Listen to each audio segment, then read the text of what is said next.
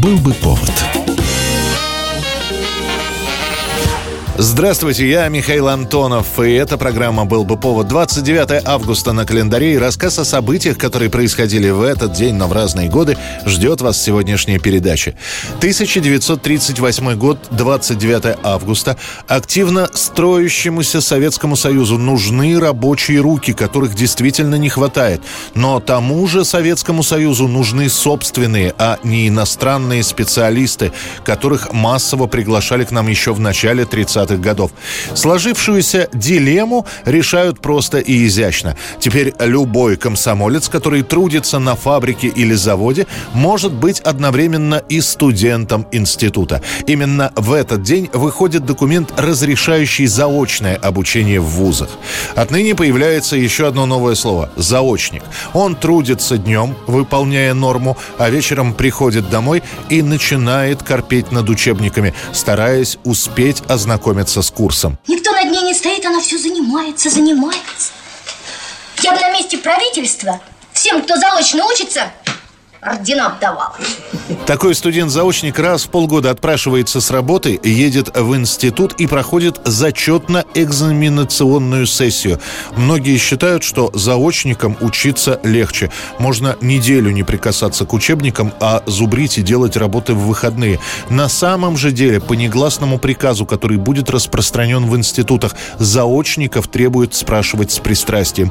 И многие такие студенты после подобных экзаменов еще и не проходят проходит дальше, а уже вернувшись домой, готовятся к переэкзаменовке. И тем не менее, с появлением такой возможности дистанционного обучения документы на поступление в вузы направляют несколько десятков тысяч комсомольцев. Некоторые привозят свои документы лично. Я приехал из Бурятии. От Москвы до моего дома около 6 тысяч километров. Мой дед ездил только на оленях и собаках. А я прилетел поступать в Московский государственный университет на мощном лайнере Ту-134. 1939 год, 29 августа, спустя неделю после подписания договора о ненападении с Германией, партия принимает решение о мобилизации коммунистов в армию. В воинские части и подразделения отправляется 4000 человек. Их главная задача – организовать правильную политическую работу среди рядового состава и младших офицеров, пресекать слухи и панику и, в конце концов, простыми словами рассказать солдатам, с чего бы мы это с немцами снова стали дружить? Померкнут ли когда-нибудь волнующим ореолу их деяний? Когда в самых крутых схватках и в гражданскую, и в Великую Отечественную, в борьбе с фашизмом, они избирали надежным оружием лишь одно – свое призывное слово и свой личный пример – тому моменту должность политработника сродни работе сапера. С одной стороны, политрук должен доходчиво и понятно рассказать солдату, что происходит в стране, куда партия требует направить свои усилия. С другой стороны, ситуация меняется так быстро, что очень легко из политического руководителя в частях оказаться в списках врага народа. Еще вчера говорили о ежовых рукавицах, которыми товарищ Николай Иванович Ежов берет за шкирку диверсантов и вредителей, а теперь Теперь Ежов и сам скрытым врагом оказывается. Или, например, все знают, что будет война с немцами, а тут нежданно-негаданно войны не будет. Немцы теперь наши союзники, а буржуи-англичане хотят нас поссорить. У нас большая вас нужда, Александр Иванович. Полковник Рябинин, знакомьтесь, ведет вас в курс дела. В итоге к концу года количество политруков в войсках вырастет в несколько раз. А вот большого толка от этого так и не будет. Вся работа, которую политруки станут проводить, это знакомить по газете «Правда» военнослужащих с обстановкой в стране и в мире. И по той же «Правде» зачитывать приказы и постановления. 29 августа 1963 год. В Америке неспокойно, все больше и больше митингов, посвященных гражданским правам. Они идут в разных городах, в разных штатах. Самый крупный в Вашингтоне. Именно в этот день.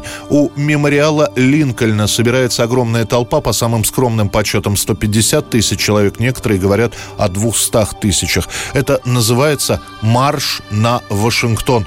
Люди, собравшиеся у мемориала, это общественники в своих городах, или просто студенты, которые в складчину добирались до центра США, подавляющее большинство чернокожие американцы. Они приходят послушать доктора Мартина Лютера Кинга. Именно он один из главных лидеров по борьбе с неравенством.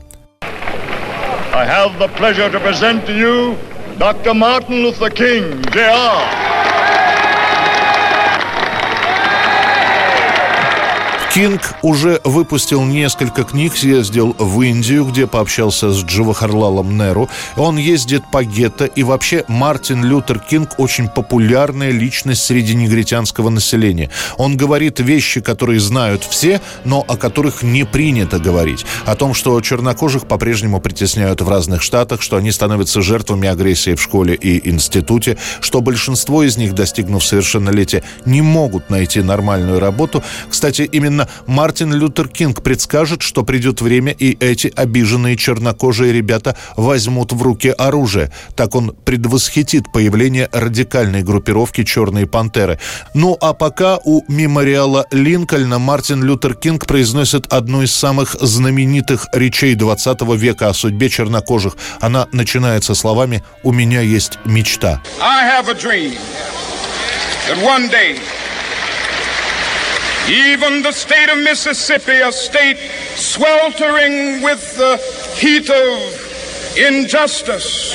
Через пять лет Мартин Лютер Кинг будет убит в результате покушения. 1964 год, 29 августа, на волне избавления от всего, что ассоциируется со Сталиным и его неправильными решениями, выходит постановление Совета министров СССР. В нем говорится, что переселение граждан немецкой национальности, постоянно проживающих на территории СССР, было чрезмерным мероприятием, даже в условиях ведения страной Великой Отечественной войны. Таким образом, русские немцы, или как их еще называли поволжские немцы, получают от государства реабилитацию. О выселении немцев с Поволжья в самом начале войны официально не сообщалось, но об этом знали все, так как слухи передавались довольно быстро. Дескать, оказывается, все эти поволжские немцы, как говорят слухи, оказались шпионами, за что их отправили в Сибирь. Правда была в том, что действительно немцы это были наши, русские, полностью ассимилировавшиеся, и то, что их на самом деле сослали в Сибирь и в Казахстан. Мы должны немедленно нашу работу на военный лад. Все подчинив интересам фронта и задачам организации разгрома врага. И вот спустя 23 года после сталинского указа о депортации немцам разрешено вернуться домой. Правда, обратно в Поволжье поедут не все. Кто-то успеет устроиться на местах переселения и лишний раз не захочет ничего менять. Другим даже при желании просто некуда возвращаться. Их дома уже переданы другим людям, либо разрушены. Вернется лишь небольшая часть. А еще несколько сотен человек, воспользовавшись миграционным правом, вообще уедут из Советского Союза на свою свою историческую родину. 29 августа 1977 года в кои-то веке в национальном хит-параде панк-музыкант. Именно в этот день выходит второй и самый коммерчески успешный альбом Игги Попа «Жажда жизни». Пластинку Игги записывает при поддержке и огромной помощи Дэвида Боуи. Мы с Дэвидом решили, что запишем этот альбом очень быстро. Мы сочинили, записали и смикшировали его за 8 дней. Мы сделали это так быстро, потому что у нас было много денег от аванса, который мы поделили. Это будет первым настоящим успехом у Иги Попа. Пластинка принесет ему деньги, и они позволят сконцентрироваться именно на музыке и не растрачивать себя на подработки. Ну а главный хит с этого альбома Игги Поп исполняет до сих пор. И на эту песню записано огромное количество кавер-версий. Речь идет о композиции «The Passenger» — «Пассажир». Это была программа «Был бы повод» и рассказ о событиях, которые происходили в этот день, но в разные годы. Очередной выпуск завтра. В студии был Михаил Антонов. До встречи. passenger